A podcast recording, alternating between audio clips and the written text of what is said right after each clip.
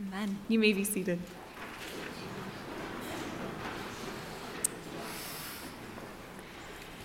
In his poem, writer and poet Christian Wiman speaks of God's permeating presence.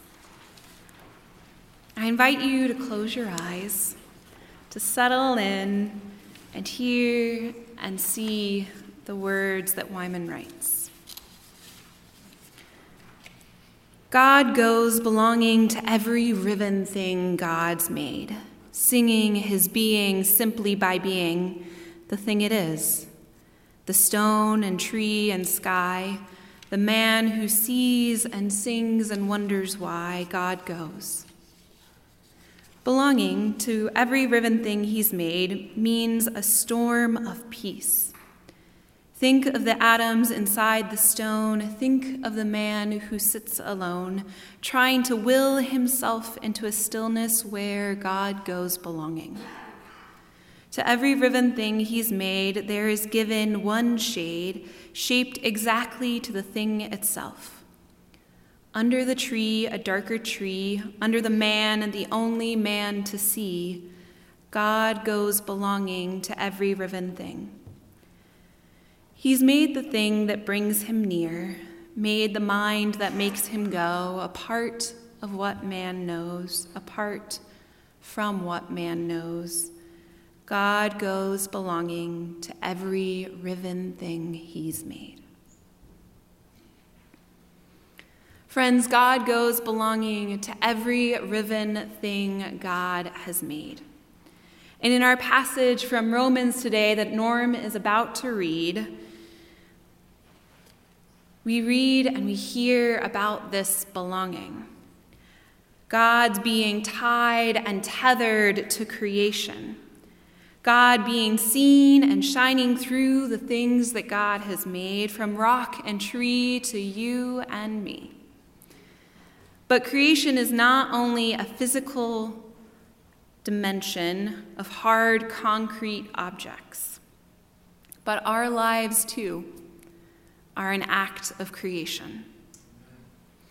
And I wonder if here too, in our lives, we can see God shining through. For God goes belonging to every riven thing. A reading from Paul's letter to the Romans. For what can be known about God is plain to them because God has shown it to them. Ever since the creation of the world, God's eternal power and divine nature, invisible though they are, have been understood and seen through the things God has made. Hear what the Spirit is saying to the church. Amen. Amen. Would you please pray with me? Lord, may the words of my mouth and the meditations of all of our hearts be glorified in your sight. You are God, creator of us all and of it all. For you are our rock, and you are our Redeemer. Amen. The scene opens as the sun rises. You see many little feet tucked in a straw bed, crumbs on the floor, roaches scurrying by. Yelling comes from outside or maybe down the hall, and the family begins to stir. Fanny Price is a girl of lowly means, her mother marrying a poor man for love. Their home is filled with the laughter of little ones and of the hardness that is born of poverty. As a child, Fanny is sent to her mother's sister and her family. See, unlike her mother, Fanny's aunt, married for wealth, and so her family resides at Mansfield Park, an enormous estate. And it's here where Fanny grows up asking questions about money and power and privilege, and about the choices of our lives and how they change us. In a 1990s film interpretation of the Jane Austen novel Mansfield Park, the movie closes with you, the viewer, going from character to character, seeing the places that life has taken them, and you hear Fanny's voice. It could have all turned out differently, I suppose, but it didn't. Our lives, too, could have turned out differently, I suppose, but they didn't. Our lives, made of moments and choices, experiences and relationships and places, they could have gone a million different directions, but they didn't. In crowdsourcing for this sermon, I threw out the question What has created or shaped or molded your life? And people shared specifics those moments that change everything. One member shared how, when she was a 15 year old girl, she and her father were home alone and she came across his dead body. And nothing was the same ever again. Members shared their stories of being adopted, of birth mothers making the seemingly impossible decision to make a life better for these little ones and the ways those choices continue to echo as these women have become mothers themselves. People shared about Kennedy being shot and the Twin Towers falling, of large events that shake our innocence and assumed sense of security and stability. There are moments in our lives where we become aware of ourselves, when our power and privilege is recognized. And members wrote of these times, of eyes and hearts being opened to what poverty and injustice look like in America. As they helped in soup kitchens in Washington, D.C., and built homes in rural Maine, those experiences years ago with their own high school youth groups, igniting a flame that continues to burn all these years later and calls these people to still ask, How can I serve my neighbor, and how can we create a different world? People shared of surviving years of pain, of hard homes where hearts too could have become hard, but instead, how those dark years made this life and the light to come that much brighter. People shared specifics. But people also shared the broad strokes. One member wrote of intentional and the not intentional happen- happenings, mistakes to miracles, and all the in betweens.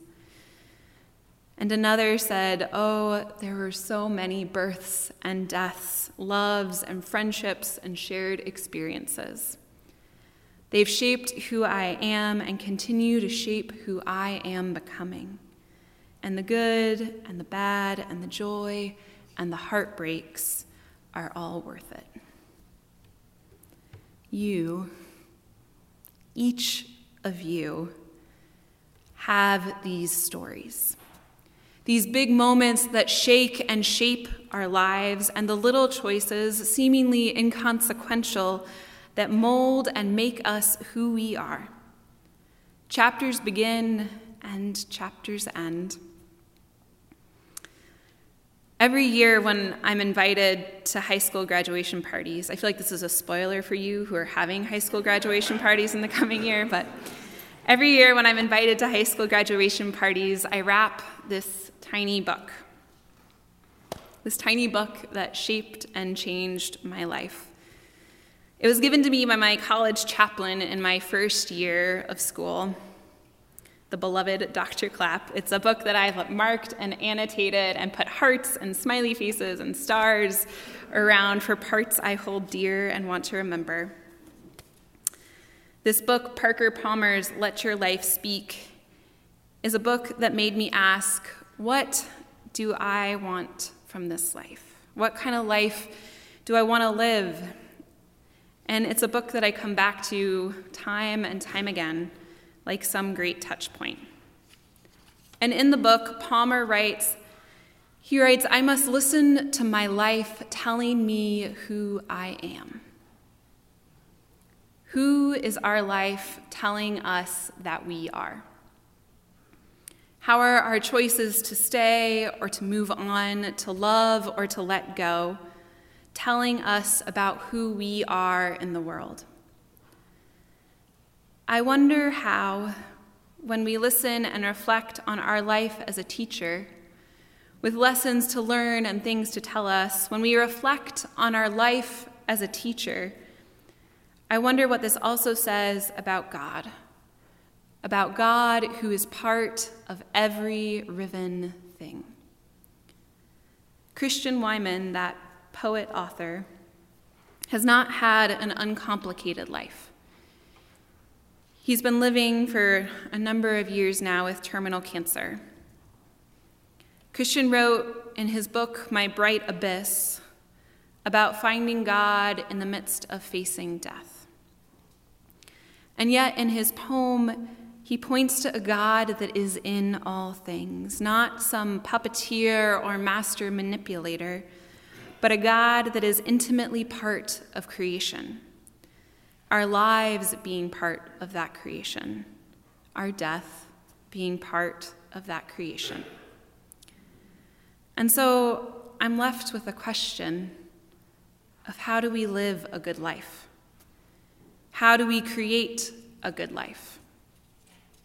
a common question, but one that didn't actually evolve until around the time of the Industrial Revolution as mechanization and urbanization increased. As societies moved from countries to cities, from farms to factories, as some gained resources of wealth they never before imagined, we began to wonder what is the point of it all? We see this reflected in Kierkegaard and Tolstoy and Schopenhauer. We see this question in the beloved words of Mary Oliver What are we going to do with our one wild and precious life?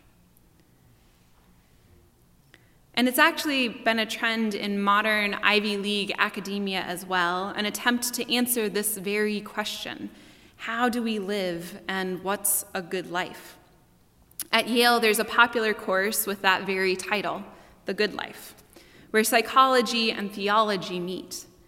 At Stanford, they've created the Design Lab, uh, inviting students and those willing to pay a fee how they wish to use design principles to create their life.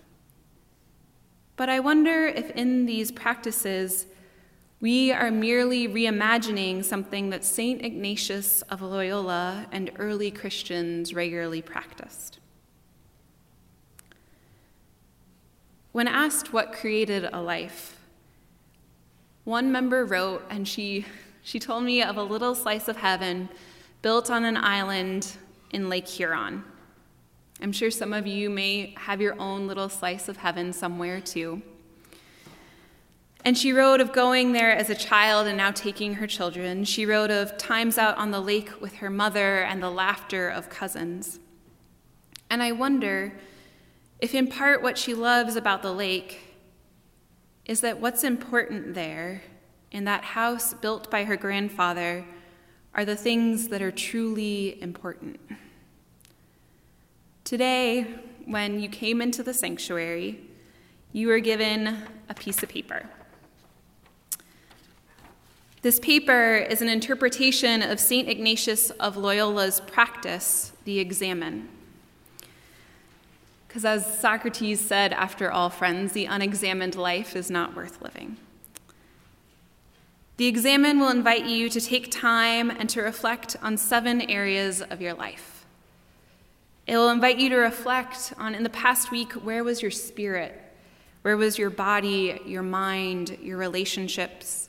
How is your home or your work, or how are your resources? It'll invite you to reflect and then reset, asking in each of these places, what is it that God wishes for each of us? How do we let our lives speak? How do we let our lives tell us and teach us and how do we recognize God's movement amidst it all? This week, I invite you to take this examen home I'm so incredibly grateful for the women at Sacred Ordinary Days making it available to us. And I invite you to take home this practice, and maybe you'll light a candle and make yourself a cup of tea. Maybe you'll sit in bed moments before you fall asleep, or maybe you're someone who just needs to lock themselves in the bathroom for a few moments of quiet and time alone. But, friends, all of these are sacred places. Maybe you're in the midst of a season where you are staying the course, or maybe you're at a time in your life where you feel God's Spirit calling you to shake it up. I invite you to take the time to think about how you and God together are creating a life. What is thriving? What is making your heart sing and you full of joy? And where do you want to reset? Where have you stopped listening to the ways God's Spirit is alive in you? Because, friends, God's Spirit is alive in you. Meeting with a member this week, this member shared that every day he asks God, What is your plan for today? And then he prays, God, help me to be open to you. Starting a sermon series on creation, we so often think of creation as something separate from our humanity. Like nature is out there in that frigid, cold tundra, and we are here, safe and snug in civilized society. Or that when we talk of creation, we can only talk about starry nights or melting ice caps. But this false dichotomy does nothing but distance us from the divine for we are part of creation. Our lives are an act of creation, and the ways that we live, the ways that we choose to live, they matter. I wonder what would happen if we treated our lives as if God was truly present in every riven thing. What would it mean to create that life? Now, there's no one size fits all, but this week, may we all together reflect and reset. May we let go so that we can let new things be born. May we notice the small, seemingly inconsequential moments that are shaping us all. And may we live our lives May we live our lives on purpose and with intentionality. For what are we going to do with this one wild and precious life? Amen.